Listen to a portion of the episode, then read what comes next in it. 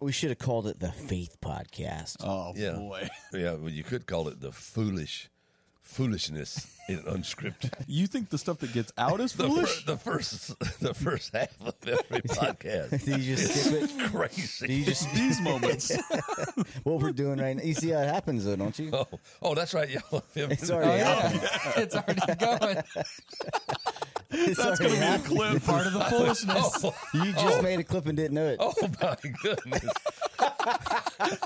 That's awesome. I didn't know we were live. We're live. Oh my goodness! That's see, Back it up. see, no, no. it's,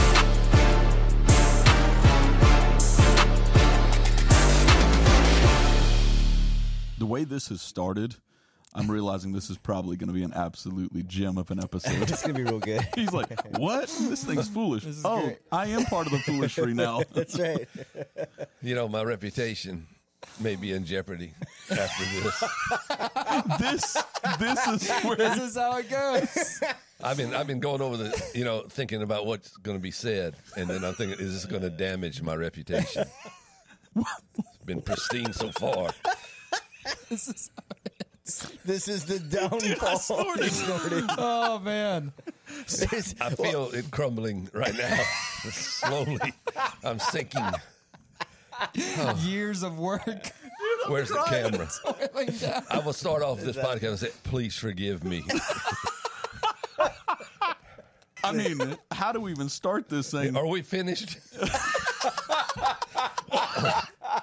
Now, now the unscripted world knows Oh, why we brought Yeah. Pastor Van That's right. in for the Oh, season yeah. finale. the general. Are we done yet? here. Oh, so like you know uh, when it comes to like when I, I you know obviously I preach a lot and people people who haven't heard you yet preach, you know they're like oh man you're pretty funny up there, and it's like you think I'm funny, and all of a sudden Dad gets up there and like just has them rolling in, in like Yeah. ten minutes. I'm like. I'm actually kind of mild. yeah, Oh, Something hilarious. happens. I don't know. Something just happens. He's a like a comedian. Well, that's what has grown this church. I'm a comedian. Fun. It's the time. You have good timing. It's good timing. I like you Yeah, said. What's grown this is church good. is fun. Fun. fun. Fun. This this is a fun episode. So this Fun is episode, yeah. season two. This is episode 15, Wow. 30 overall. This is the holiday season finale. Finale. This is the last one. How do you feel about being on a season finale episode? Well, I hope it's I hope it's the finale of the season and not just the, finality finale. of the unscripted. Oh, okay. You still want us to keep going? Are y'all going to keep going with this? Is, um, Oh yeah, episode hundred. I don't know where that number actually came. When we We created just- this it- thing, we said let's give it a year. Yeah, the first. see what happens. Yeah, so we're at a year right now. A year a year ago, we were like, My "Man, why don't we try a podcast?" So we're at that year mark, and uh, and then the first episode, we were like, "Ah, we'll see how long we do it," and, and we just randomly threw out a hundred. It does seem to be growing. People are enjoying it. And uh, I was talking to somebody just recently. They're like, I haven't laughed so hard. And then all of a sudden, you guys hit me with something that makes me think. I said, Yeah. that's the goal. That's what There we're so hopefully we can accomplish that this time if you don't corrupt all of us, Pastor. well, we'll see. Yeah. Never know. Pastor Van, we're going to get into a bunch of questions and conversations with with you. But what we did in the last episode is we asked a question, and the question was directed towards people that said, "Well, first we asked, hey, if you got any questions, uh, fire them over to us, and we'll ask them on this episode." So you got some questions, so we'll get to those. Okay. But one of the big questions we asked all of the scrub scriders Am I one of them? Are you subscribed? I don't know. Uh, Probably not. when y'all when y'all put out that little clip, you know, the, like the just little short yeah, the shorts. shorts, then I realized, oh, Came out there's with a, there's episode. a episode, and then I Very start nice. digging around looking. do you look forward to the episodes or not really? Well, I, I do. Uh, Do you watch know- them with much anxiety? No, not too much because I'm not in charge anymore, so it doesn't matter. What's one moment you remember that you're like, "Ooh, I wouldn't have said that." All of the theological bumbles.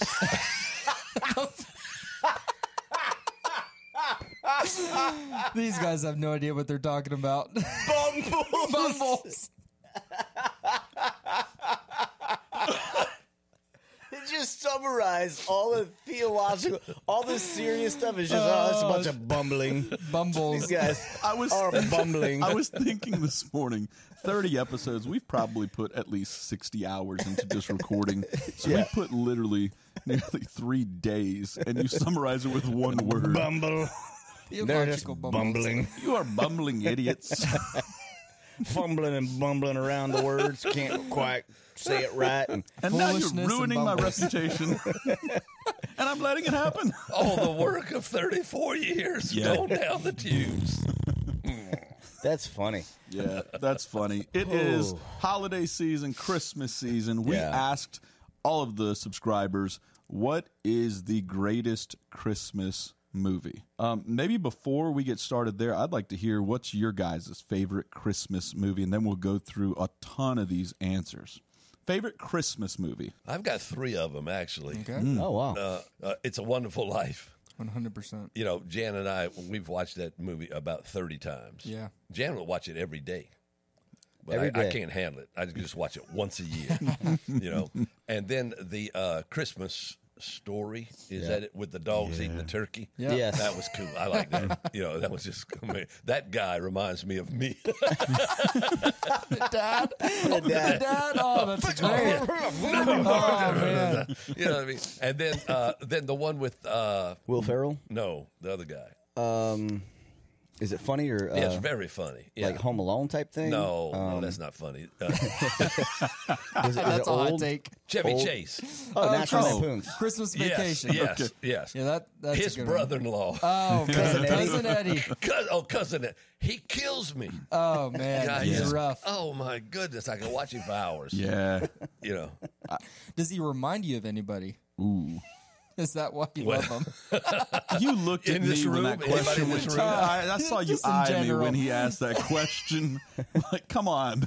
Cousin I guess Eddie. the, I guess cousin Eddie, the closest would be Micah. Would be the closest. I, you asked it, and he literally, Oh, his yeah. eyes went, I'm coming for Huh. you, boy. that guy is crazy. Oh, he's Yeah, wild. he's wild. Yeah, it He's really wild. is. You know. yeah, we're Matter of actually fact, uh, we're using National Lampoons in this uh, in this new series. Oh, Home for very the nice. holidays. We're Home gonna for be the uh, holidays. Wow. we're gonna be. Uh, Which scene? I just edited it today. We're Really? using uh, using a couple clips this coming Sunday, a couple Yeah. clips next Sunday. I don't know how it fits into the gospel, but anyway, we'll see. Bare, barely. Another Sunday on the edge of our seats, wondering Wonder. what now. You said it's your Oh, my favorite goodness. movie. It'll be uh, it'll be fun. It'll be great. fun. I Yeah, know that's it'll how be we great. grow I the can't church. Fun. how we grow More the church. clips. More, More views. clips. I would agree with you. I like those. I like those movies as Yeah, well. those are great. All in favor, say aye. Yeah, yeah, I mean, I think the other one. I, uh, some people don't like it. I think Elf is, Yeah. is up there. Elf it's, is it's, good. It's, Elf. it's good stuff, man. It's Yeah, uh, Elf is fun. One of one of my favorite comments was actually from Ilde Forest, and I actually kind of believe him. He said Rocky Four when he fights the Russian. Is it happening on It's- Christmas it time? happens around Christmas. I was like, oh, it's an unknown Christmas movie. What's the other one that Wow. everybody always Die says? Hard. Die Die Hard. Hard. Die yeah. Hard. It's because he's buying a gift and he's he's Yeah. trying to head home. He has gifts in his hand. It- it's a hilarious. Christmas time movie. Yeah. Wow. Yeah. Yeah, no, Elf, and then uh, actually, I got I got another one uh, sent to me today. Uh, somebody replied, and they said "Miracle on Thirty Fourth Street." Ah, Yeah, that classic. Right. That's yeah. Actually, my my favorites. I love all Hallmark movies. Yeah, right. Well, you just Well, you don't to, like them, but you have to watch it because mom watches them. right. But but all, Oh, yeah. all I have to do is watch one Yeah. because they're all identical. Yeah. Have you guys City Girl. seen Christmas in Mississippi?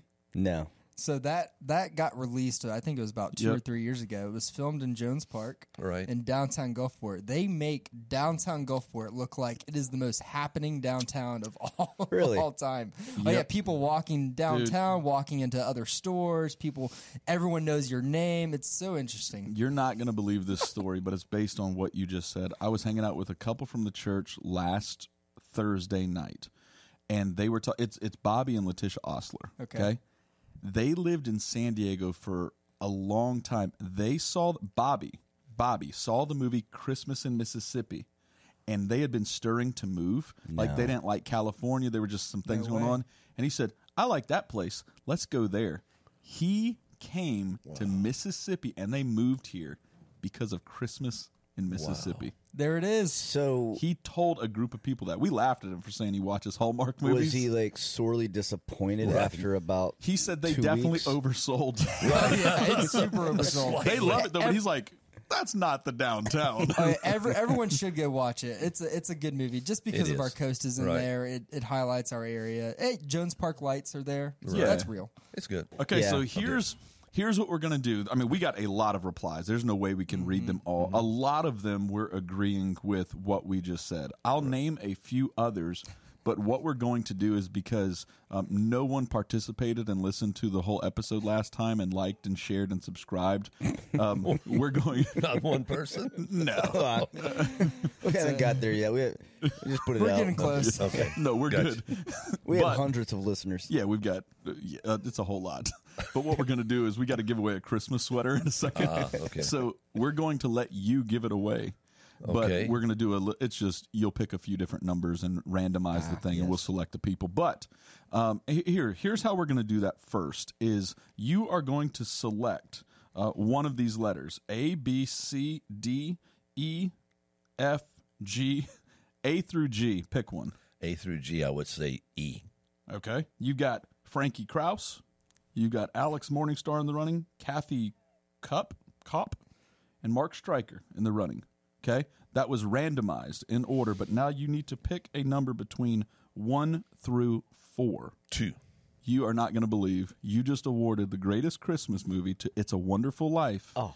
and a Christmas sweater to Alex Morningstar. Yes! Woo! Mr. Al. Yes. Yes. Very Let's cool. get- I like it. Dude, he's wearing that Sunday. You know he is. Yes. Let's get cracking. And the beautiful thing is that sweater lights up. Yeah. Oh, Wow. I don't know if there's a better person that could have gone think to. it's perfect. It's That is I think perfect. it's perfect. It's a wonderful Al. life, Mr. Al. Does he still drive a golf cart? Yeah, he Yes. does. Does he? I- oh, yeah. A sweater like I that? I know that he's about to be Santa at uh, Clear Clear, Families Families this Chiropractic. Saturday. Yeah. Wow. So And he also has a motorcycle. Yeah, he So does. he's does gonna- he still ride a He motorcycle? still Yes. rides a motorcycle to church. Really, Yes. Mr. Al, the man of many. Many talent. Hey, some of the Christmas movies that people said Home Alone was a Yeah. big Yeah. time. I like one. that's- I like Home Alone 2. I like Home Alone one and two. After Home Alone, I Not don't three. really remember which Oh, ones the, were the which. other ones are terrible. One, one and two were the uh, they're Macaulay Culkin. equally They're good great. for Right. me. Yes. but uh, the other ones, no need to watch. They're Weird. throw them in the garbage. Yeah, Okay. A lot of people said that they began watching Christmas movies Thanksgiving evening, and there were multiple families that say we watch at least one Christmas movie every single day. Is anybody in that? no. No. Not every day. No. I'll have them in the background sometimes. Okay. And well, that was the next question: is when Christmas movies are running, do you actually watch them, or are they just are they running in the background? It's part of the season. I watch them. Okay. I, I don't. Fall I don't asleep a watch lot. many. I don't watch many No. movies at all anymore. you? Depends on the movie. If Yeah. it's like The Grinch, I'll have it on the background or something like that. Yeah. Just casual viewing. But It's a Wonderful Life. I'll sit there and watch the whole entire Yeah. movie. Love So that movie. Christmas Story, I want on at some point, Christmas Eve, Christmas Day, Yep. some Mm-hmm. sort of like like that's a movie that I like. Yeah, I Why? Because it's 24 hours. Uh, TBS is already Ah, always in the right. 24 hour thing, Yeah. and so like when I was younger, like it, it's just it. If that movie's on, it means that it's between Christmas Eve and Christmas Day. yeah. and that's so I like to have that one on the background. Yeah. and uh, it's just something like by the time that they're they've opened the gifts and they're all kind of like falling asleep, right? It's like typically I'm also wanting to take a nap. Yeah. it feels like it puts me to sleep. you Yeah. know? yeah. I don't know. So that would probably be the only day. Other than that, I do like it on I, the sounds and stuff like that. Yeah. Home Alone, the bam, bam, Yeah. bam, bam, you know, Yeah. you know, all those little things. No, I agree. But yeah, I don't usually. We don't usually watch it. No, the girls watch movies like nonstop. yeah. Uh, well, we watch them if they're on, but you know, uh, sometimes just at random times in the year, that Chevy Chase movie. National Christmas movie will Oh, come man, on, those you know, clips. and we watch it. It's crazy. it's absolutely nuts. Yeah. Uh, but I don't know. We're just random about what we watch when we watch it. Yeah. So You know. we um, we went on a Christmas vacation about three, four years ago. We went to the uh, Smoky Mountains, Yeah. and uh, it was a horrible vacation. uh, it was really bad. So it was us and uh, two other families, and so we had uh, six adults and we had like seven kids, I think it was total. And so uh, we went to we went up to this to the Smoky uh, Mountains, and and all three couples we all had Marco Polo on our phone. And so Okay. we were Marco Poloing just constantly from the from the morning that we all took off. One couple flew, one family flew, the other two families we drove together, and uh, so we were Marco Poloing the whole time. And the amount of things that happened on the trip were asked. It was it was insane, right? Yeah. And so what happened was our Mar- Marco Polos became like a uh, a documentary of our Oh, trip. wow. Ah, that's So, cool. Yeah. So when we got back to the house uh, after the trip, I, I opened up Marco Polo and I captured all the Marco Polos on my phone. And I made so I took that, I edited it down from literally we probably had two to three hours of Marco Polos, and I edited Oh, them wow. down to one hour. And then I, I named it, put a title on it, and I put uh, like um, uh, uh, scene changes between the, the, the stuff and like told the story. It's literally like a storyline of it. And so I called it the Holy Smokies Christmas Vacation. Kind of played Oh, off dude. National Yeah. Lampoon's. I like it. And I used the National Lampoon's theme song as all the transitional stuff. And uh, dude, anyway, so we watch it usually at least once a year. So we watched it a couple nights ago, just our family with uh, hot chocolate.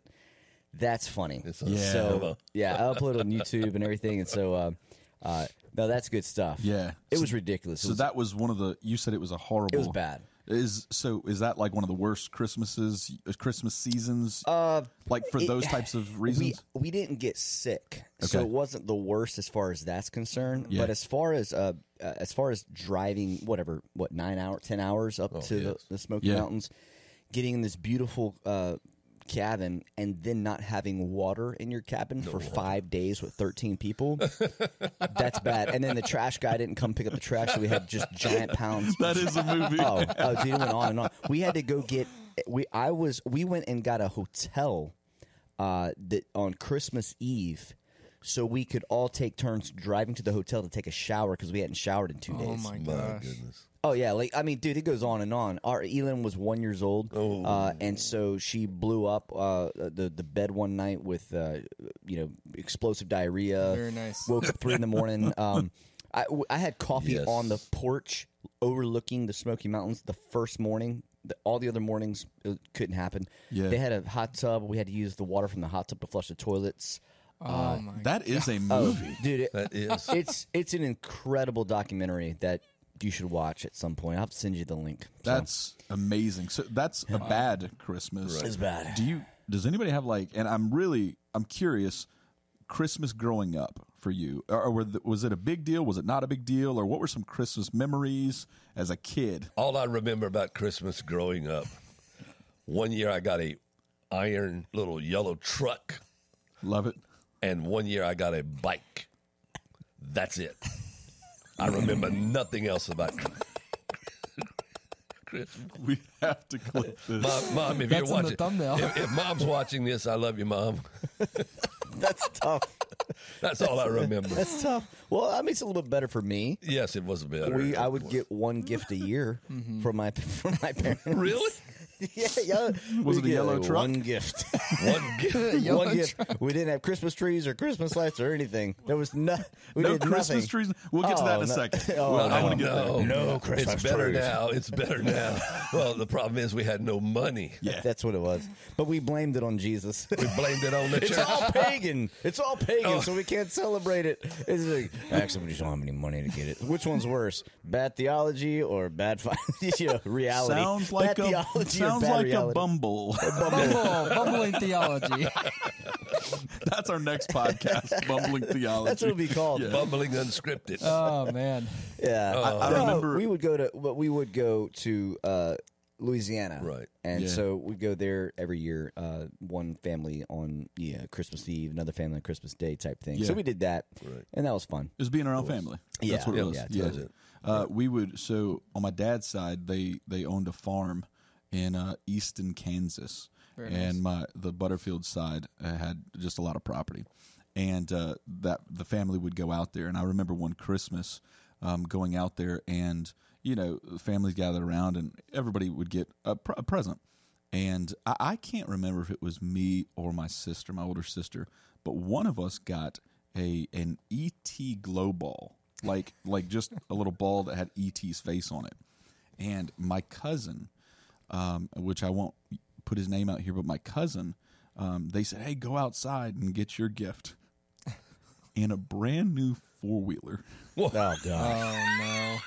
You got a From the same grandparent? Oh yeah, Oh, rough. I remember you- thinking, you just look at "Where- your where's ET?" my where- where's my four wheeler?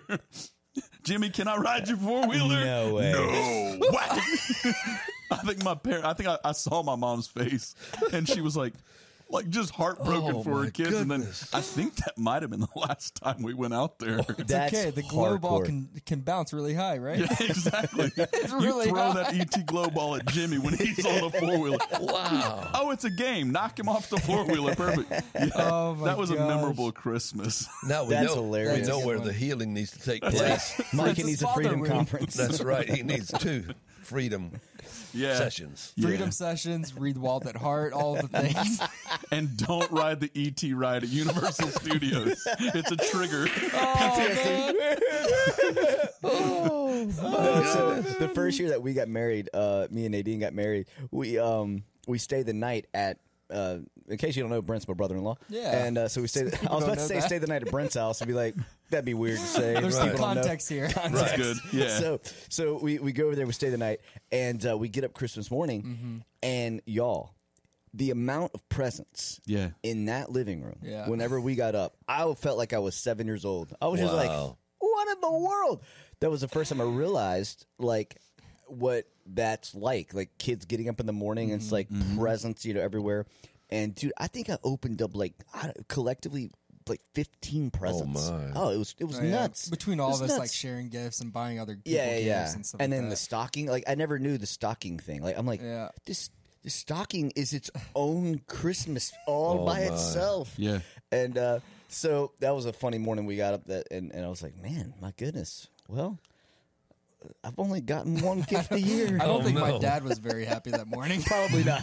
Yeah, probably not. Miss Becky's like, wee. Mr. Mark's just like He's like, uh huh. Yeah. Thousands of Well, dollars. I'm not feeling very good right oh, now. it's okay, Dad. Thank No. you so much. It's okay. Okay. Because of all that, I'm a terrible gift giver, though.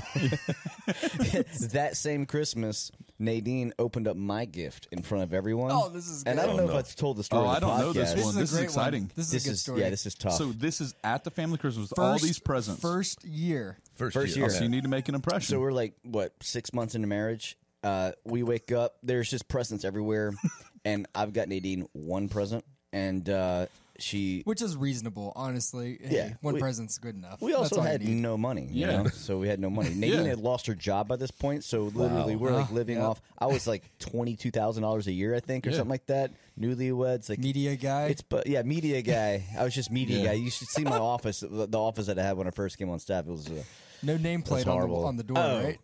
Oh no, I wasn't. I literally, it's a closet right now. closet. It's a closet. That was my office for years. anyway, beautiful. So um, Was that after you were the school secretary? yes, immediately Oh, after, man. I filled the school secretary spot because the school secretary left, and I had just lost my job when I was like 19, 18, 19. So I was school secretary for Pastor two Fair's years. like, I I, just got a hate to- job for you. Yeah. I hate what I that they made you wear a dress.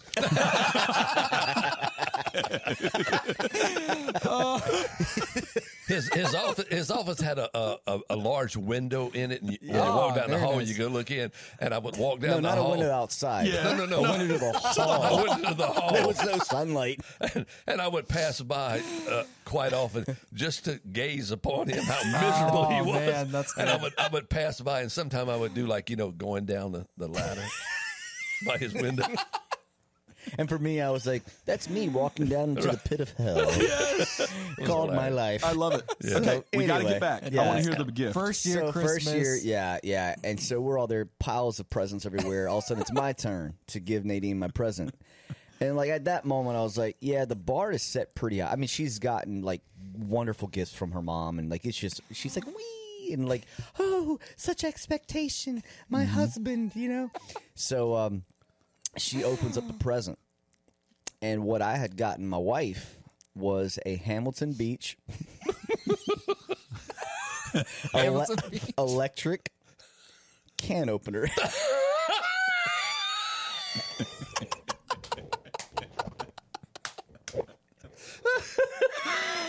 I didn't know that. so when she opens it Not up, even, not even cuisine art. no, no, no. That brother hit her with Hamilton Beach. I left the price tag on it too. I didn't think about it. It was Oh, still my goodness. twenty dollars. And uh, whenever she lifted it up, Miss Becky went. she, she was like, "Oh," that's what she said. Oh, and Nadine was like, She knew. And she at that- already knew. At that moment, then I knew. I was like, Right. This was not. Yeah, this wasn't a Christmas. This isn't a Christmas. gift. This is just like a Tuesday type of gift, Right. isn't Yeah, it? that's a- it's not a Christmas gift. Okay, okay, duly noted. Now, okay, all right. Now that we've had fun at my expense, all right. Uh, by the way, we went to uh, then we went to my family's Christmas, Mm-hmm. and my mom asked Nadine, "So what did Jordan get you?" And Nadine looked at her and said, "A can opener." And my mom went, "Jordan." I Yes, love it. But but Jan didn't mention that one year what I gave her for Christmas was two stainless steel, large restaurant style spoons. Oh, I was hoping you were going to say like pots or pans. I was Yeah. like, okay, that's going to be Skillet nice. cast- yeah. Two Oh, spoons. spoons. The Yeah, that's spoons. Very nice. However, Like stirring spoons, like Yes, for, cooking. for We We kept them for a long time, huh? we're Wow, those will last. them. They'll Still last you them. forty years. See? It was yeah. a gift that kept on The giving. gift, Oh, yeah. cousin Eddie. That's the gift that, That keeps, keeps on, on giving giving. all year round, Clark. Yes. Thanks, Eddie. Wait, uh, one more thing. Yeah. I want to redeem myself a little bit. Okay. Okay. So the real gift that I was planning on giving Nadine, I was going to give her the recording of our wedding. That's right. Whoa. And what happened was we had horrible computers that we were I was mm. I was doing video editing at the time. We had horrible computers. Like y'all, I would work for days on a video, literally days, and it would crash and I'd lose everything. Happened multiple times. I remember. It was horrible. And uh, so anyway, w- that basically happened. The computer just gave out, and I, I couldn't finish it for Christmas. So it was about a month later. I gave her a DVD because that's you know that's what you did. You had a DVD, and I gave her a DVD with the wedding, and I was like, "This is actually what I was going to give you for Christmas." And so it was a last minute thing. I had to run to the Yeah. store. I was like, uh, "No, let me tell you why I got it at the can opener too." Because she she would make tacos like every day, rice and beans like every day. Because like our first year of marriage, she didn't know how to cook anything else. It was bad. And uh, remember the roast at your house? Yeah. it was bad. It, was, it wasn't the best. It was, it was bad, bad, bad. Just anyway, it's, oh yeah, just like sawing on the roast, and it was just wouldn't. It was just bad.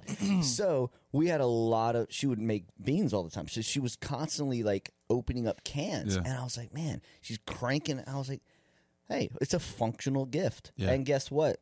We still got the can can opener today. She used it like two days ago. Yep. There you Very go. nice. So whatever, it man. Yeah. It's a good gift. Seventeen years later, here we go. Well, I think you get to a spot at an age where it becomes the functional gifts become the Yeah. good gifts too. Yeah, like you, right. might, you were just a little early. I was, I was yeah, Dude, prophetic. you were, you were, that's where I was. That's exactly what I was going to say. So, Yeah, so, so- question: Do you remember a time where you were not a, a fan of Santa Claus? Maybe at church, at home, and then I guess the follow up question to that is: Are you a fan of Kris Kringle now? Let me let me preface this by saying I have nothing against Here's Santa the, dis- Claus. the disclaimer. The disclaimer. it's here. Uh, because he's really not a real person. So, he was. Well, that was a long time ago. I mean, you know, Imagine all the kids watching this right now. that, that that's just, I'm trying to to not crash up Blow a bunch up, of it's okay. You know I mean? The parents are listening to this podcast in the Right. car. Christmas Eve. we should have put a disclaimer there, like, "Hey, we're about to bust the bubble." Right. So to allude to the the the description that I had used uh, on Santa in a church service many years ago, before I have matured into this, Yes. you know, what I am now, What did you We're call more him? bad What, what did you call him? I called him a, a big fat red devil. Was that at the time you kicked the Oh. poinsettia out the door? No, that was a different time. Different time, different year. Was it the time you slammed the pulpit on Uh, No, down stage? that was a different Was it time. What about whenever you walked on top of the pews That was also a different time. or the chairs? That was different time also. Uh, so, Oh man. oh my. He's so, like, what was the question? so the question I about hate you guys. So was it the time that you told people if they weren't dancing, they weren't saved? yes, no, no, that was also a different time. These were all I danced. I'm saved. I've danced.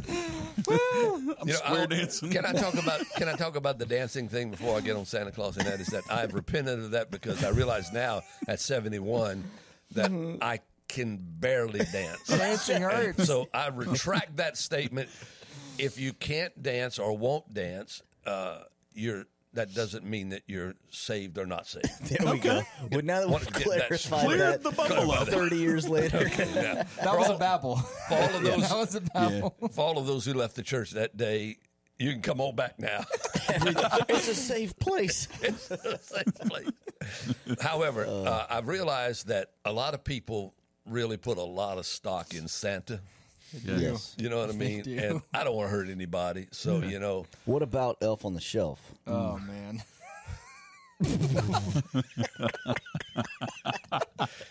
I have no opinion about Elf on the Shelf. I'm not sure I even know what it is. So it's a little elf that people put on a shelf, and they tell the kids you can't touch the elf, but it is alive, and and they move it around to make it look like it moves. We got but one back they- there in the back left corner. Dude, I kidding. thought we did. But if you touch it, it loses all it. Uh, it like messes with it, but it also will tell Santa if you touch it. Correct. It go, the elf will go, tell Santa that uh, the, the kid is naughty, Oh. and Santa will not bring gifts that year. So kids buy into this like hundred percent, and they freak yeah. out if if somebody touches There's it. all kinds of great videos on Yeah. Oh, yeah. Every, every night, the parents, uh, we're going to spoil something. Okay. Every night, oh, I was talking to all of our millions of Oh, subscribers. I got- Scrub, scribe, Yeah. scrub- So every night, the parents take that elf and move him and write a note from him uh, to the kids. Or I saw one literally just this morning that um, the the elf had a note on his hand that uh, he said, "Go look at your dad."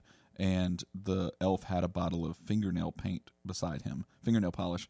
And so the kids woke up that morning, went and looked at their dad, and their dad had his fingernails painted. Oh, oh wow. so, it's like the elf the did elf did it. Yeah. Oh, okay. So.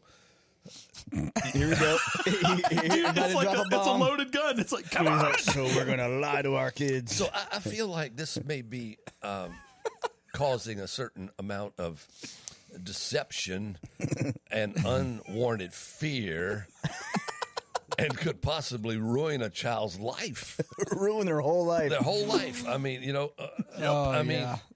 wow, I had no idea that it was so complicated. Yeah. Very much so. So, would you prefer me to take the elf on the shelf back that I'm giving you for Christmas?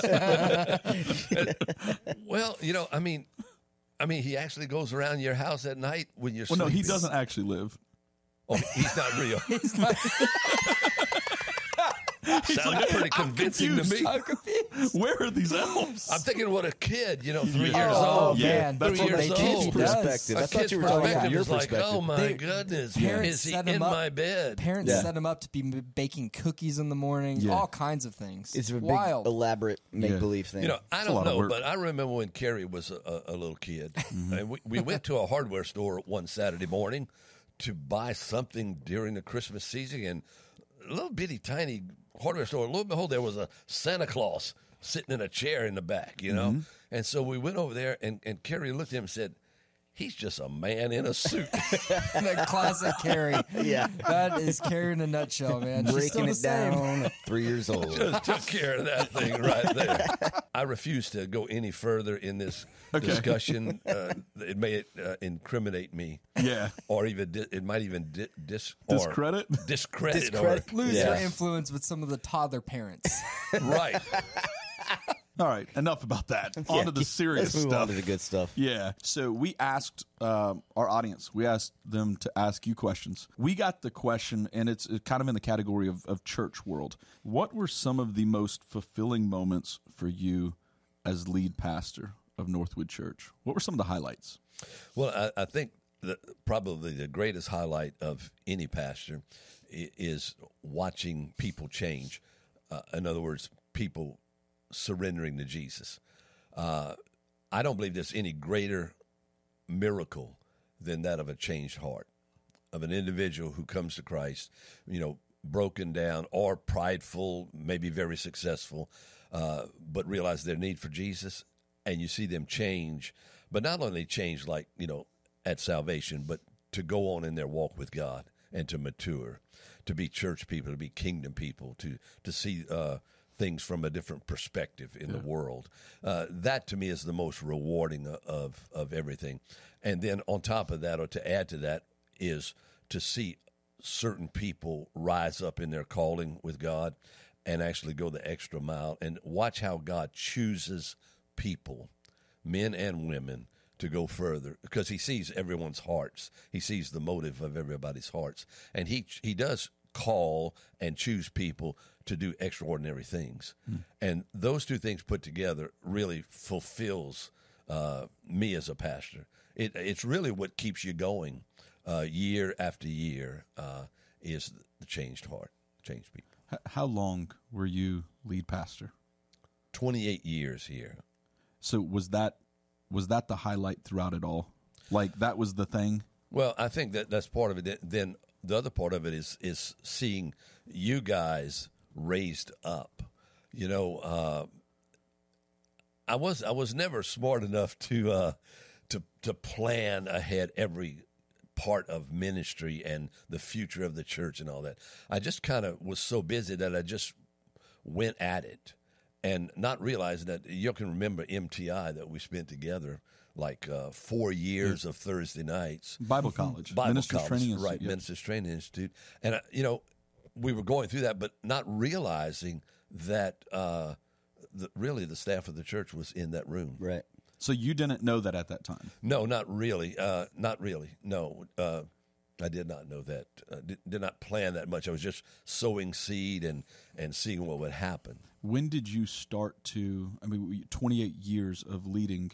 Um, it wasn't at year 28. Okay, I'm done. Like, when was the point in your leadership that you said, "I need to start thinking about transitioning or that next layer of leadership, whatever that would look like"?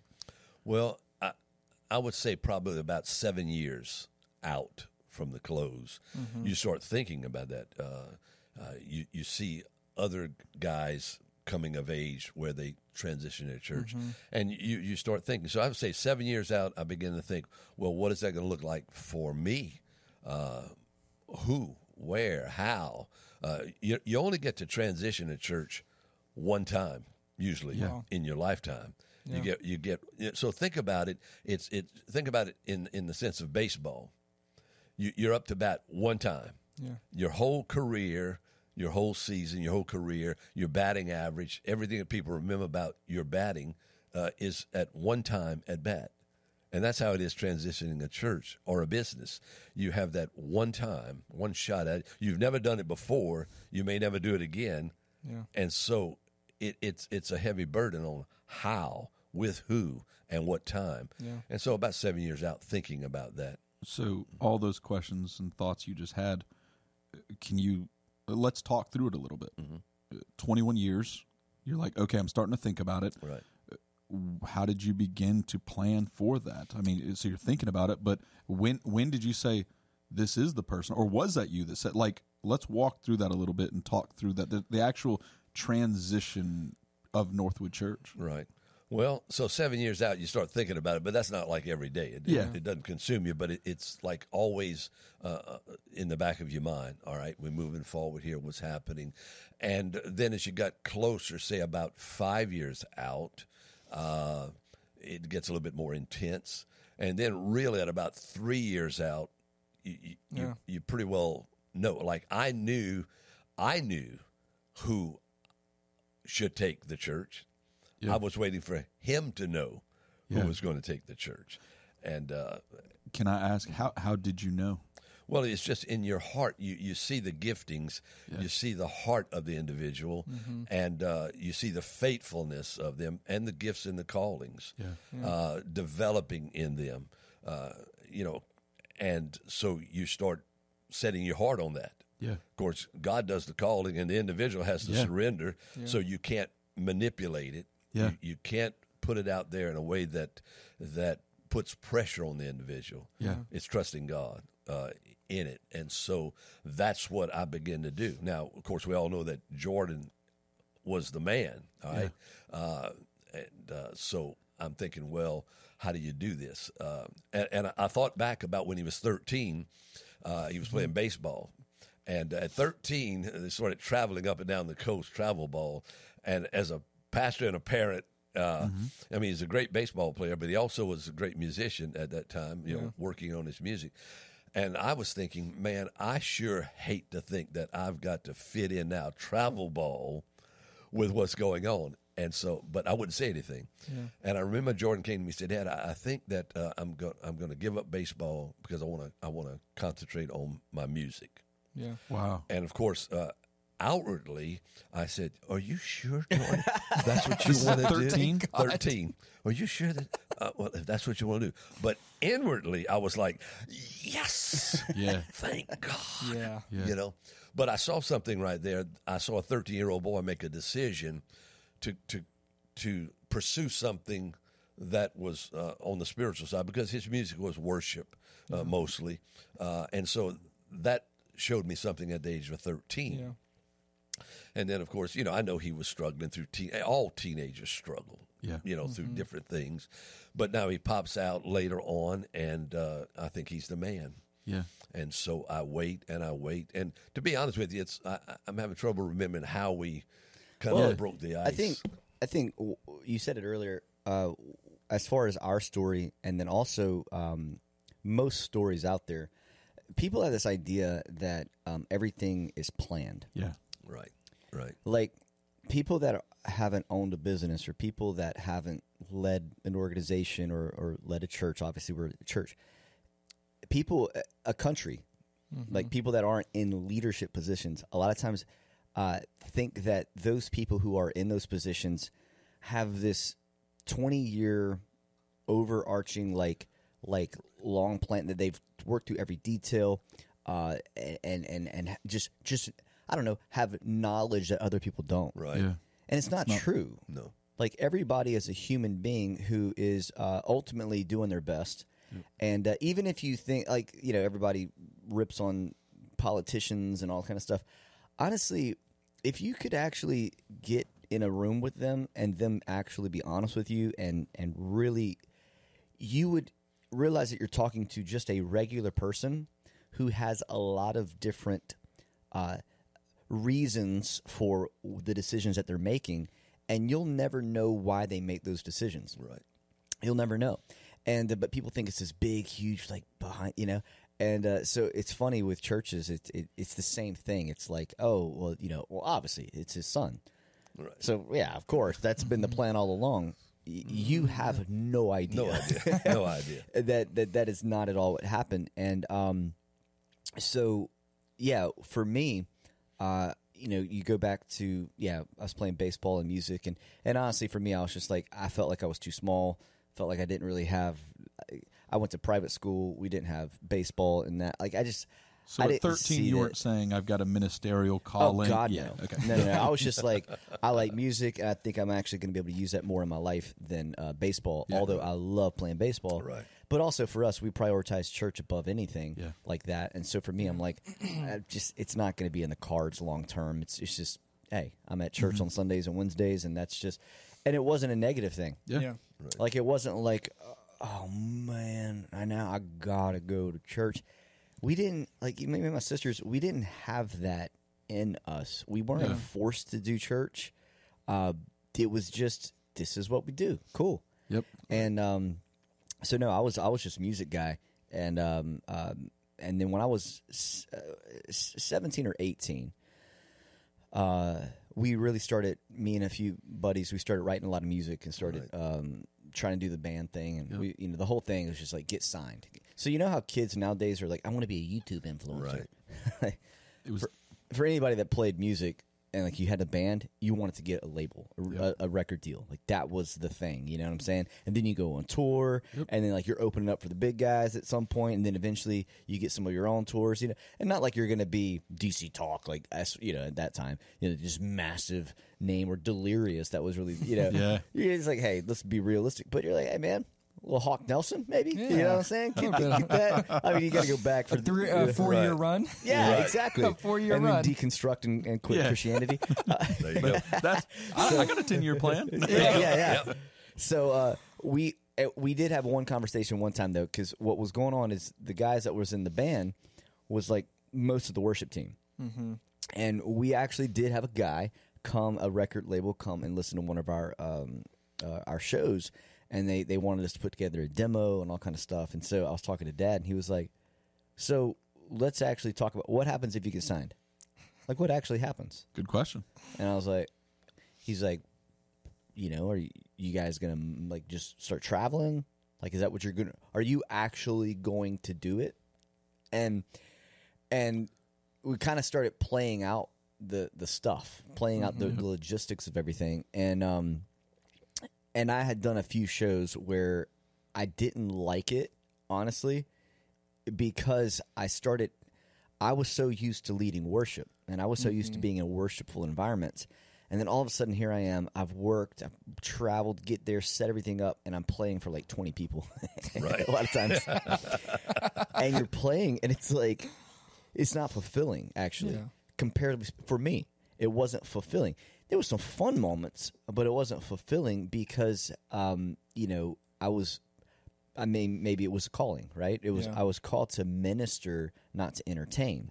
And entertaining is fun, but it's like it's sort of. I was telling somebody the other day. I said, whenever you go eat a meal, if you had to put a steak and ice cream next to each other, you can have steak without ice cream and be healthy and also walk away like you got protein, right? But you can't have ice cream without steak Yep.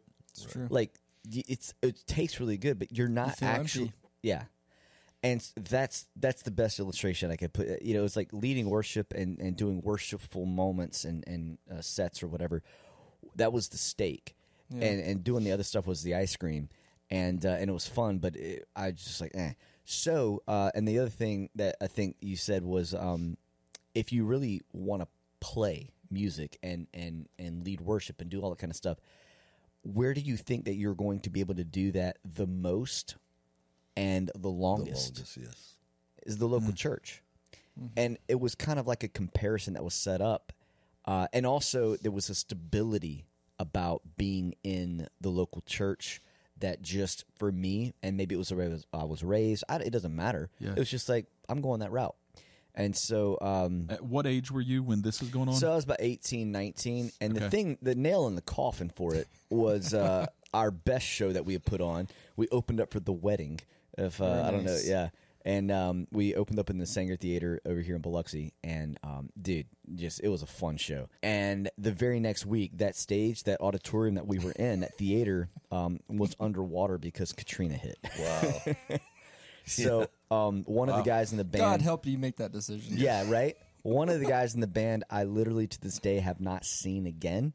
He moved to Arizona, uh, and I, the only time I've talked to him since then was he called me about four years later at about three in the morning, and he was in uh, Tijuana, uh, Wow. blitzed. And he called me and he was like, Jordan. 'Cause I saw his name pop up. I'm like, oh my gosh. I mean, I Yeah. pop out of bed at like 3 a.m. Like, you know, dude, what's up, man? He was like, what's up? I mean, dude, he was, he was like, he was like, oh, I remember he was cussing and stuff. Like, he's like, I'm messed up, brother. But he was partying. you know, He was having a good time. And, um, but that was that guy went on, and and then uh, a couple other guys went to college. It just it just shut down, you know. Yeah. And but it it was like at that point I knew that I was not going to actually pursue that. Yeah. Yeah. So as far as what was kind of going on behind the scenes with me, you know, and you're talking that was twenty, that was twenty something right, years, yeah. whatever years Long ago, time twenty years ago. Right.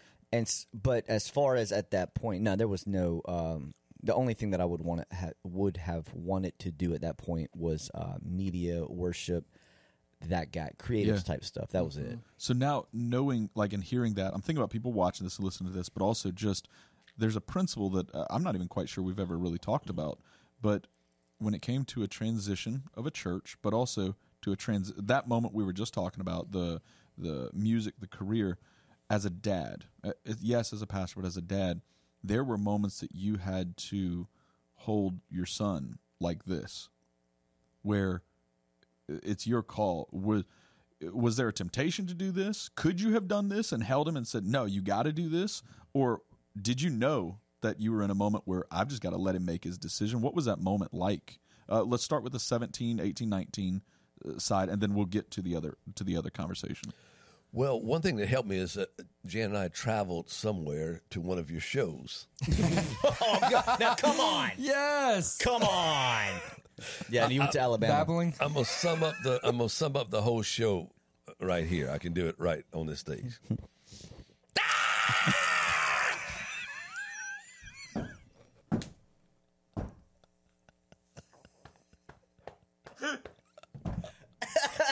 there it is. Oh man. Yeah, that's about right. Do you remember if it was Alabama No, or it was it? it was east uh, west of here somewhere. Louisiana? Uh, I don't know. It was in a dark maroon little room. I don't know where it was.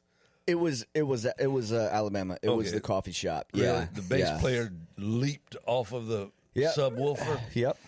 Yeah. like a spread eagle, like It was Tim. It was Tim. Tim. Yeah, he he probably did the uh, where he threw the guitar around Yeah, his that was like his Yeah. little- shoulder as Oh, my well. goodness. so. Yeah. those things. and When we left, we thought it was a great show. I can't believe We our bought son the is doing album. this. We bought the album again. Got him No, to sign songs- it again. Those songs weren't. We never recorded. Actually Right. released Oh, those songs. right. Yeah. so. No, anyway. but uh, the question was, uh, how was I holding Jordan? Look, I've I've never held our children tight in a legalistic way. In my mind, I I was I was not that kind of dad. You know, I was me and Jan. We're raising three kids. We're pastoring a, a church, trying to grow a church, and we are very busy. We've got a school going on. Uh, I'm principaling the school. I'm pastoring the church. I'm building up leaders. I'm I'm teaching three four times a week for an hour at each time. And you know, uh, I got a wife. I got kids. We've got a family. You know, we got bills. Car breaks. You know, got to mow the lawn. You know, the whole life. And so I never once thought about strangling Jordan uh, it, just life just went on. And well, maybe developed. physically strong. maybe physically a couple of There was a times. couple Futuristically, moments. yeah. The two tickets in a row, uh, Yeah. traffic tickets, I almost strangled Yeah. him. Yeah. I just all I did was scream. I didn't strangle. He screamed. I screamed. You wrote He a song. screamed at me. I wrote a song. you didn't want that song, but uh, so it just developed year after year. I would see him growing, but it wasn't like every day I'm thinking, "Why transition, transition." No.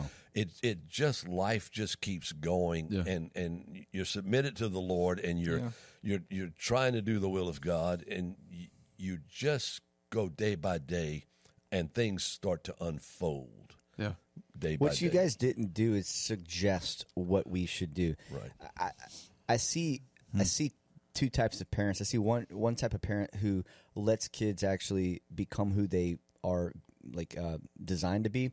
Um, and and even though deep down inside you have a desire for them to maybe move in a certain direction, that you don't suggest it, over suggest it, because that suggestive, um, those words are, it puts pressures on, on kids that they don't need. Uh, you got to go to college. You got to go to college. You got to do this. You know what you should do. You know, you know what? Hey, you're really good at this. You need to, but if it, you know, you should, oh, did you see so and so? You need to be with so and so. You need, you know, like like relationships and everything's like, Yep. like it starts putting pressures on kids to be something that they might not be or to be with someone that they maybe shouldn't be with like there's just so many facets of that Right. that uh, is just unnecessary i never felt that and, and it might be hard for some people people to believe that but um you know i was i was i mean carrie was 16 and rebecca you know 12 13 i was nine something like that uh, somewhere up in there. And i mean we'd get up on sunday mornings and and all get ready for church and go be at church by 7.30 for rehearsal for worship. Yeah. nobody they weren't getting up and and okay you gotta i don't want to go. It doesn't matter. You gotta go. Like we were doing that Yep. literally. As nine ten years old mm-hmm. getting up Yep. every sunday morning at 6.30 7 o'clock getting ready and me and my sisters hop in the car. We're, we're gone. Yeah. it just Yes.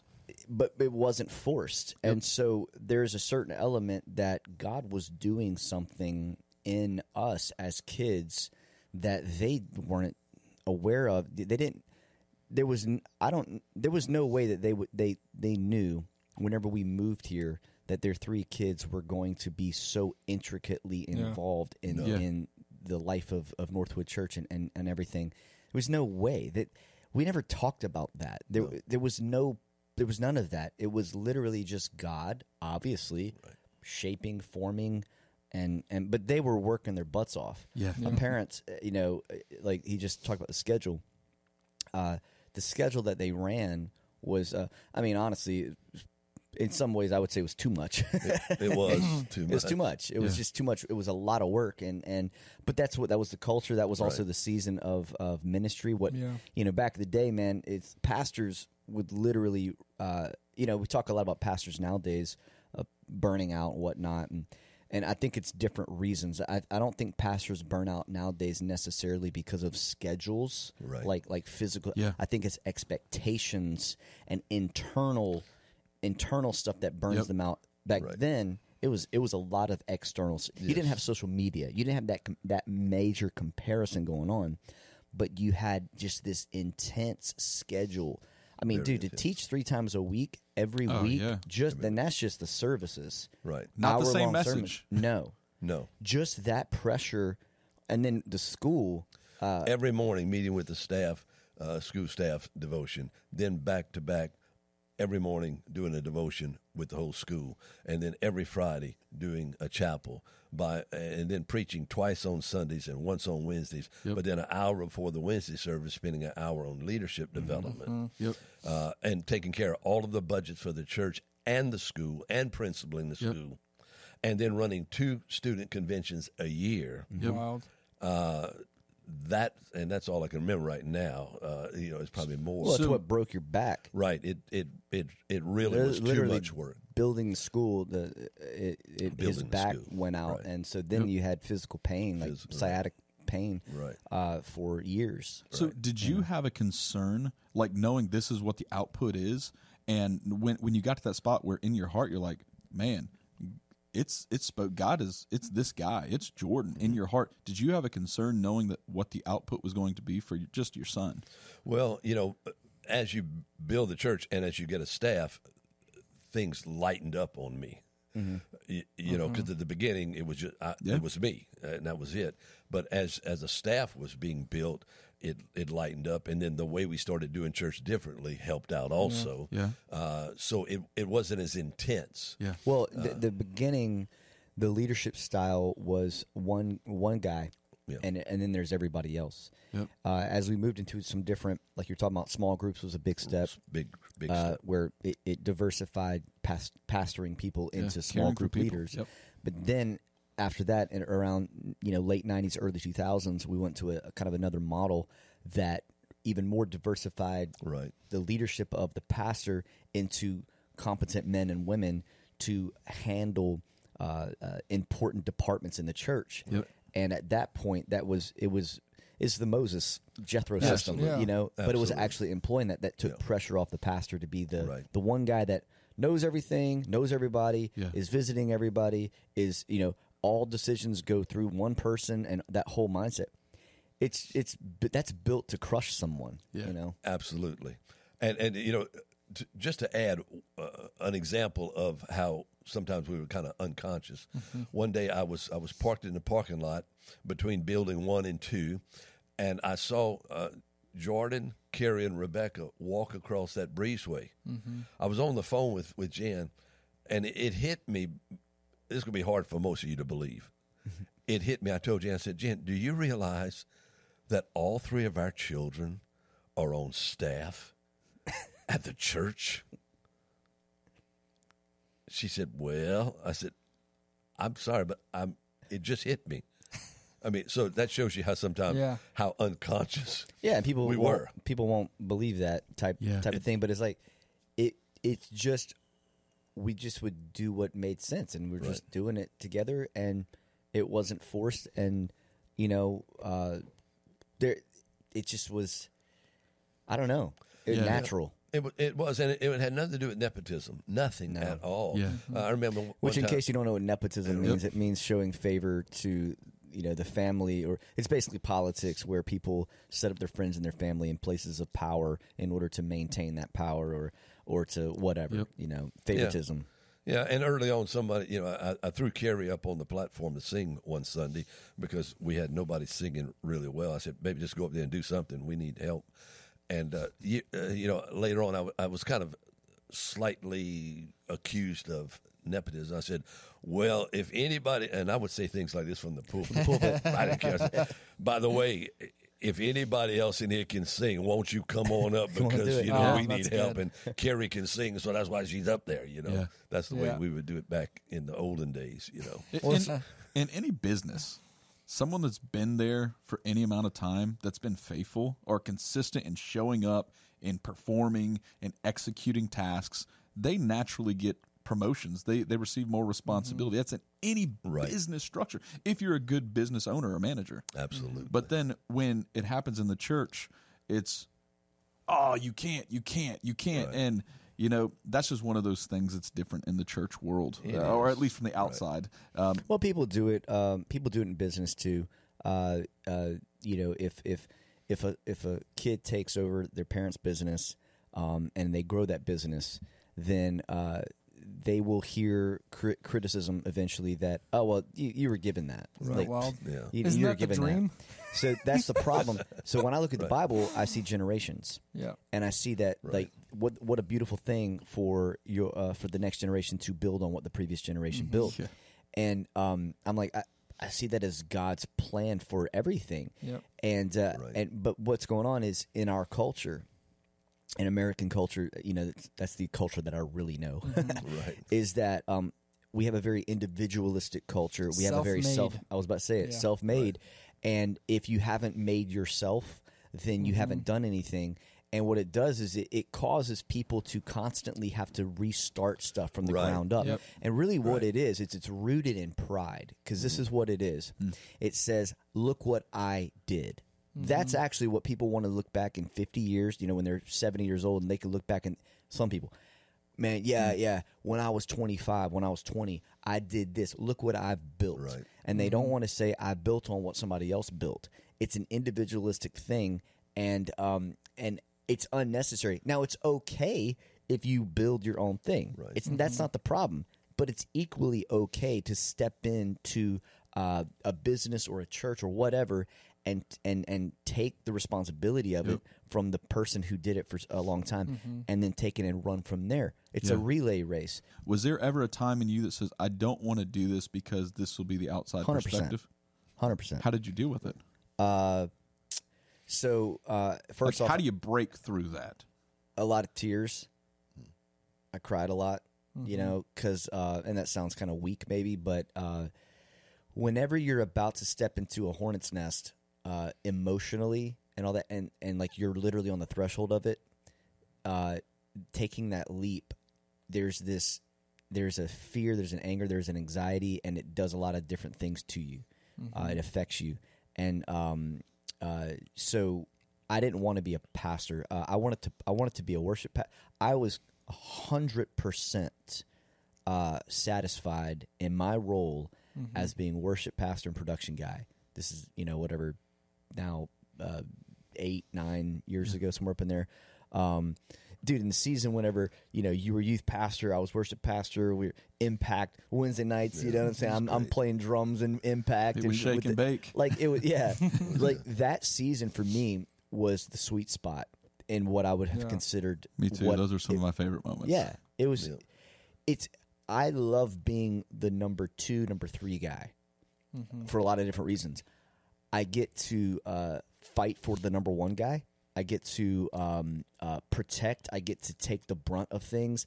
Um, you also don't have the main responsibility of stuff. Like you're not the tip of the spear, and so like you can you could just I don't know. There's just less tension and pressure around some things, but you're also involved in in, in moving the ball down the field with the, with the team.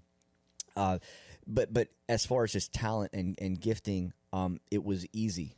Yeah. It was easy. Like I always knew what I was wanted to do next with the worship team or, or the production. Like I, I always had like different. It was just easy, and um and so for that I was like, hey, dude, I will do this till I die. Like honestly, perfectly fine doing this. Um, didn't like public speaking when I was youth pastor. I was like, this is not. I need to get back. I would do worship and then and then preach And when I was doing worship, I'm like, this is me. Right. And then I start preaching, and I'm like, I'm just filling this spot. Like Yeah. I'm really not excited about this. But I didn't like prep. I didn't like any of that. It was just like cumbersome. Um, I didn't do any sort of public speaking in, in high school and stuff. I hated it. I just I, every single time I got on the stage, people looking at me, other than if I had a guitar in my hand, I was like, "This is weird. This is awkward." So I had no uh, ambition to do that. I didn't feel a calling to do that. Really, what happened was, uh, as far as I can remember right now, there was one time Dad said, um, he said, "Hey, in a couple months, you're gonna, you're gonna, I want you to teach on a first Wednesday." And we used to do first Wednesday services, um, like service service. And I was like, my my thought is like, why? like, I'm not gonna do this, you know. I'm, I'm not that guy. So anyway, I was like, all right, let's see what happens. And so, um, so I put together a message. There's the other thing. Um, Dad never sat down with me and was like, "Hey, let me uh, let me teach you how to uh, preach." You know, let's build a sermon together. What I like to do is, hey, let me show you my concordance and like you know, some people would think that that's how that it didn't. It was just like the way the way that we were raised up uh, was if you got it, you got it, Yeah. and it'll show itself. And if you don't, you'll fall flat on your face. And it's not no not in a shame way, but it's just in a it's a sink or swim environment. Right. And honestly, life is like that no matter what happens. This Yep. whole idea that that that you always have to have somebody to um to take you along in the journey and mentor you and and handle you and if if they don't do everything yeah. just right that it's abusive and everything You'll miss and a all this kind of stuff. remarkable amount of development. Yeah, well, it's a it's blame. You you you, you bl- you're blaming people for your ina- inadequacies. Yeah. And so you know, here I am, mid late twenties, and it's like, hey, go preach to adults for the first time ever, and uh, Dad wasn't going to be there. Like that's that's Right. what it was. So good or bad, it doesn't matter. That's what it was. And uh, I preached uh, somebody else's message, ultimately, and uh, it was okay. You Yep. know, it was okay. And uh, but something happened through that season where all of a sudden there was something about teaching people that all of a sudden I was like, that was that was kind of fun. That there was something deeper about that that Yeah. I, I liked, you know, and uh, and then it just began to grow. And I mean, ultimately, just to kind of scoot forward a little bit in the story, um, Dad began to say what he said earlier. Uh, Yep. He said something like, I, "I'm I'm going to be here no more than seven years, no less than three, something like that, Right. right?" Yep. Right. And um, and whenever he would say that, he wasn't saying that to me. He wasn't insinuating to me. He was saying it, and I was hearing it at the same time that everybody else was Yep. Right. in the staff meetings or whatever. And again, people might be thinking, "Oh, behind the scenes, you're really talking about." No. no, no, no, no, no. I didn't want to talk about it, Right. Um, because I didn't want to talk about it not because I felt pressure. I didn't want to talk about it because I loved him leading the Yeah. church. I loved uh, following him, and I loved what was going on. I'm like, this season could stay like this forever. And Yeah. I like that. I'm I'm not the type of I actually don't really like change. When things are good, I don't like change. Yeah. But then if you don't change, the the good thing becomes bad because right. you Yeah. got to keep changing. Yep. And so I was perfectly fine. Youth pastor, worship pastor, Casey executive pastor. We got a couple locations. Like Yep. this is good. This is fun. And then it was like dad's like I only got a few years left and then we, we st- we're starting uh you know Long Beach at the same time and all of a sudden Micah's not here as much and Yep. he's in Long Beach and it's like well that's a big change and it's not what it used to be you know Yep. it's, it's kind of ah ah ah and and um and then what began to happen is dad began to lose vision Right. and whenever he began to lose vision uh, for what's next, the church began to stall. Now, people out there didn't know it. Right. You're right. People in the crowd didn't know it yet, but on staff, you could start feeling it. Yep. And he was he had ran his race. He was done. Yep. And um, and so yeah, you know, there's a few guys that that here on staff, and and um, it's like who's so it's it's either going to be Oh, one yeah. of us or it's going to be somebody that's outside, Right. and that's not our culture to go hire somebody outside. It was just not. It's just what. So then you start looking around, and it's like, who's the person? Yeah. You know, and um, And everybody's looking around. Like Yeah. you you also everybody's like yeah. I Well, don't Mike's know. the oldest, and he's Yeah. been the pastor. Um, you know, no, I so I I can't tell you the exact moment that um like all of a sudden I really started thinking uh, about me being that like f- like for real for real. Like there's like oh what if oh yeah right, but like for real. Um, but I know that the pressure inside of my heart began to build, and so to your question of the whole nepotism, uh, oh it's just your dad thing. Yep. I didn't I didn't face the um the the pressure or the thoughts of oh it's just your dad that that put you in that spot with music because dad has no music ability Right. whatsoever. Zero. Yeah. Zero. so when it came to music, Yeah. that was me. Right. Yeah. I learned to play those instruments. I, I, you know, what I'm saying I learned. Yeah. He doesn't even know how to do any of this. So there was nothing like he didn't hand me any of that. Yeah. Like the ability to do that, or the like. I, I now had other people that helped me and trained me and taught me. But I'm talking about like the the, the Yep. family thing. It was like, no, like either a person can play an instrument well or sing well and do that well, or they can't. It was Yep. very easy to see that, uh, and you grow into that. When it comes to uh, that this type of position, it's um some of it has to be proven. Like Yeah. like Right. if you can play the drums a certain way, then you step into a band and you play. It's like you you Yep. kind you don't know if you can lead a church Yep. until you're like honestly leading the church. Yep. That's right. Like there is being associate pastor versus being pastor, being executive pastor versus being senior or lead pastor. Yep. Like this that step it is and you'll hear it every pastor out there. You'll hear probably every, you know, CEO say the same thing. Mm-hmm. It's just different. It feels different. Your mind operates, your heart operates different. I had so much confidence when I was worship pastor. Yeah. So much confidence. I had every answer. I knew. As I became campus pastor and then and then senior pastor, that confidence was gone. Yep. Mm-hmm. Gone. No confidence. Zero confidence. Some of it was because I didn't feel like I fit. Um, I didn't feel like I was old enough, which that's debatable. I might not been. I don't know. Um, some of it is I didn't feel like I looked like a um, uh, like a pastor. I looked like I was 25, not like I was 45, you know, or something like that. So I didn't feel like I had a commanding presence, like Yeah. a like what people would want to follow. I didn't think I was that good of a communicator. Uh, I didn't know that I could if I could lead the staff well. Uh, I I I didn't know if I had the the the strength, the character, honestly, to like hold every I dude, I just every facet of my life was uh, I knew I could do all of that in the role that I was in. I had no idea if I could do it in the, in the next role, and so that that that fear was there. Um, and then yeah, the whole oh, you're just in that spot because your dad was the pastor, Yep. and there is literally no defense for that. None. There's no defense. Yep. You can't defend that. Yeah. And so therefore you know that that's going to be said. One Yep. plus one is two. People are going to say You know that. what's going to happen. uh, people that I grew up with, you know, people that I was friends with, Right. people that were a little bit older than me, all of that. Oh, you're only 33 and we're 38. Honestly, through the transition and everything, the, the people that actually held me up the most were the older people. Right. Mm-hmm. The people that were more in my age bracket, mm-mm. Yeah. Oh, no. No encouragement there. There was nothing but criticism from most of them. Mm-hmm. You know, and now I'm like 39 and I look at guys that are like 30, 33 and I'm like, I couldn't imagine ripping Yeah. that guy, if he steps into that role in the, and, and the first year that he's in it, I'm just going to criticize him to the, my other friend. I'm just going to gossip about, like, I've known him since he was 12. Like, Right. I don't understand the heart in that. Uh, It's not holy. I can tell you that.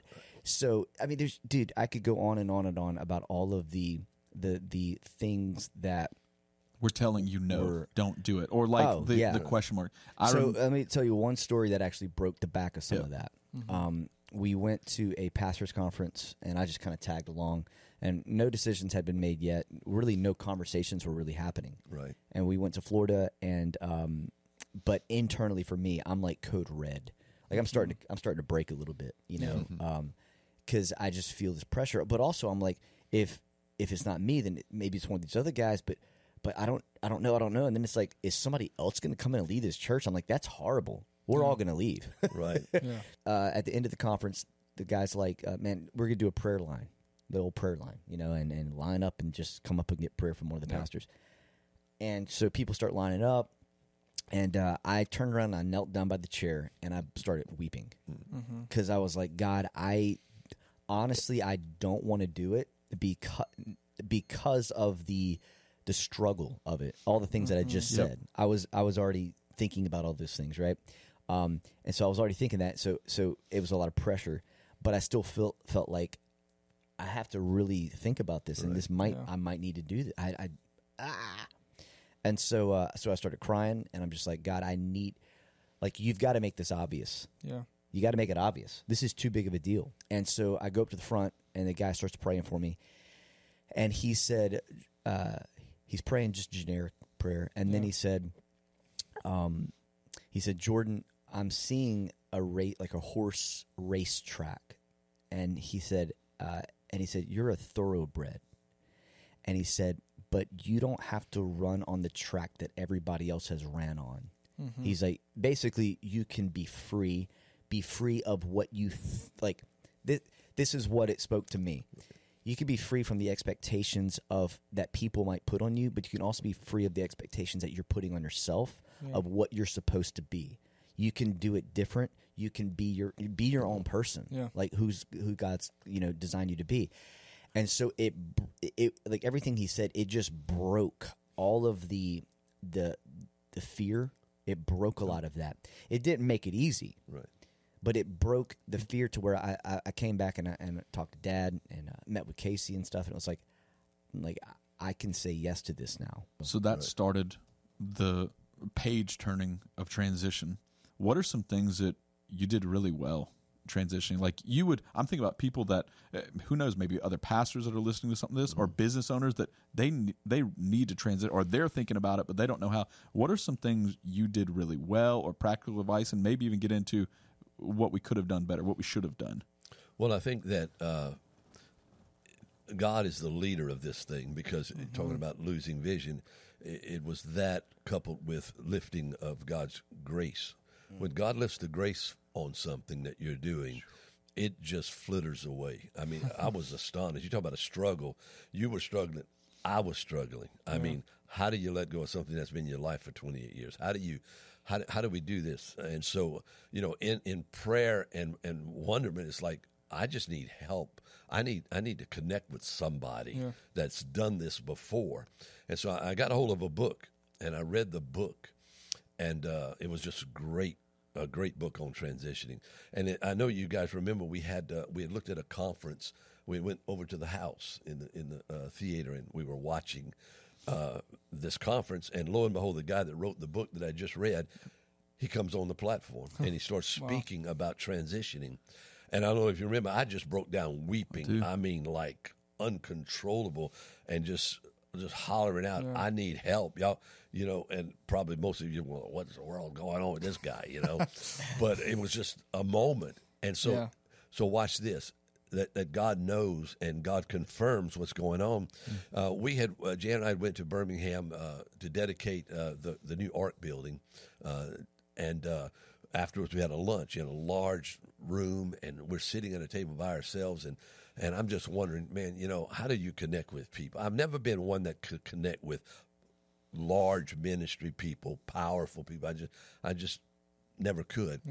And and lo and behold, I, I I hear somebody sit on the side of me, right on the side of me, and I look, and it is the the man, the author of the book and the conference. Mm. Wow. He's sitting right there.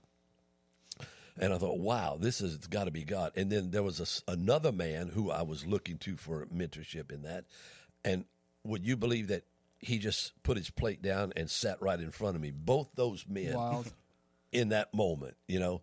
And I remember talking to that one brother about, you know, his book and how much he helped me.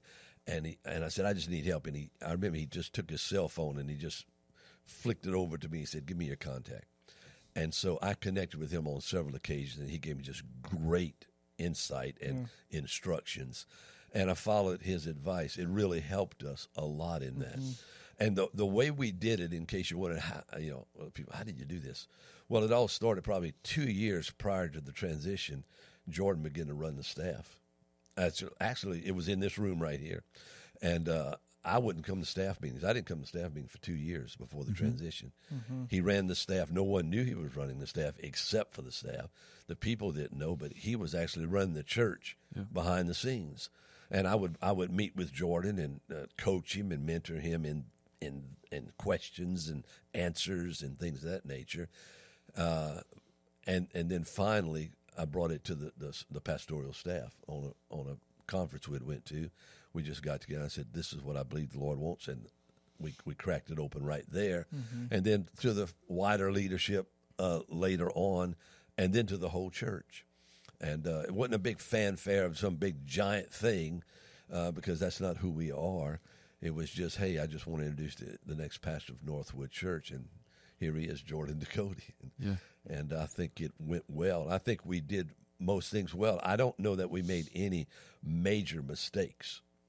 Yeah, I don't. I don't know that you can do any transition perfect. I don't like. I don't think it's. There's nothing. There's no transition in anything that's ever perfect. Um, Yeah. One thing I know that that they told you in those conversations, and uh, that you you did pretty well was, they said don't give. Uh, and maybe it was even Scott Bledsoe, but it was. Uh, don't give Jordan your church. Give Jordan Jordan's church. Right. And so basically, Right. uh, uh, b- utilize your reputation and your your Right. uh, your influence to help change culture. Yeah. Uh, so you know, I might say, hey, this is one thing that I think that we need to do, and this is one thing that you need to do for me because if I step in and do this, and it, it looks like I'm the one that's doing it, Yeah. I'm gonna look like I'm just trying to Change go ag- everything Yeah, and- go against. Right. The, Yeah. Now we're gonna do it the right way, and it's like Right. that's not my heart in this. So there was little things that, and I can't remember any of those right now exactly, but it was just little cultural things, uh, and and but mostly, and I think this was the difference with here is that there. The big thing, the big thing. What are we going to change now that Jordan's the guy? You know, like, what- well, we had built this church at that point. We were building the church Your together. mark was already together. on it. Yeah. Right. Yeah. And I'm like, Already there's team. not a lot of, uh, that we're like, I don't have some sort of big change plan here. So I remember the first time I got up, and uh, I, w- I have not gone back and watched this uh, the the transition service because I would probably just cringe too much, you know. But because I had no confidence, I know when I got up there and talked to the room full of people, and I'm just like, hey guys, um, just just whew. But um, I told him I was like, so many people are like, what are we gonna do now? And I was like, we're gonna conti- continue to do what we've been doing. Right. Like nothing's changing. Like Yeah. we're running the same play, and um, because the church was. It wasn't just my church, you know. It wasn't even Yeah. your church. It Right. was it was our church. Like I mean, we have an incredible team, Yeah. and so um, I think that was probably the biggest maybe culture shift was people realizing like like you know dad had built this thing from hardly anything and so it was a lot easier for him to kind of be the, the center point of a lot of decisions and a lot of um, you know it's just it was just natural Yeah. i'm i'm way more more not like he's not but i'm way more of a of a team um, type Right. of Absolutely. leadership style. And so whenever we say that we have a pastoral team here, like people don't understand a lot of times like behind the scenes what that really means. Yeah. Right. You know, uh, whenever we're around the table and we're talking about the future of the church, whenever we go on retreats and we talk about the future of the church and we're praying and we're planning, it's literally a uh, a, a, a team that makes those decisions and, and, and brings things. And so it's not just me or my D, only my DNA.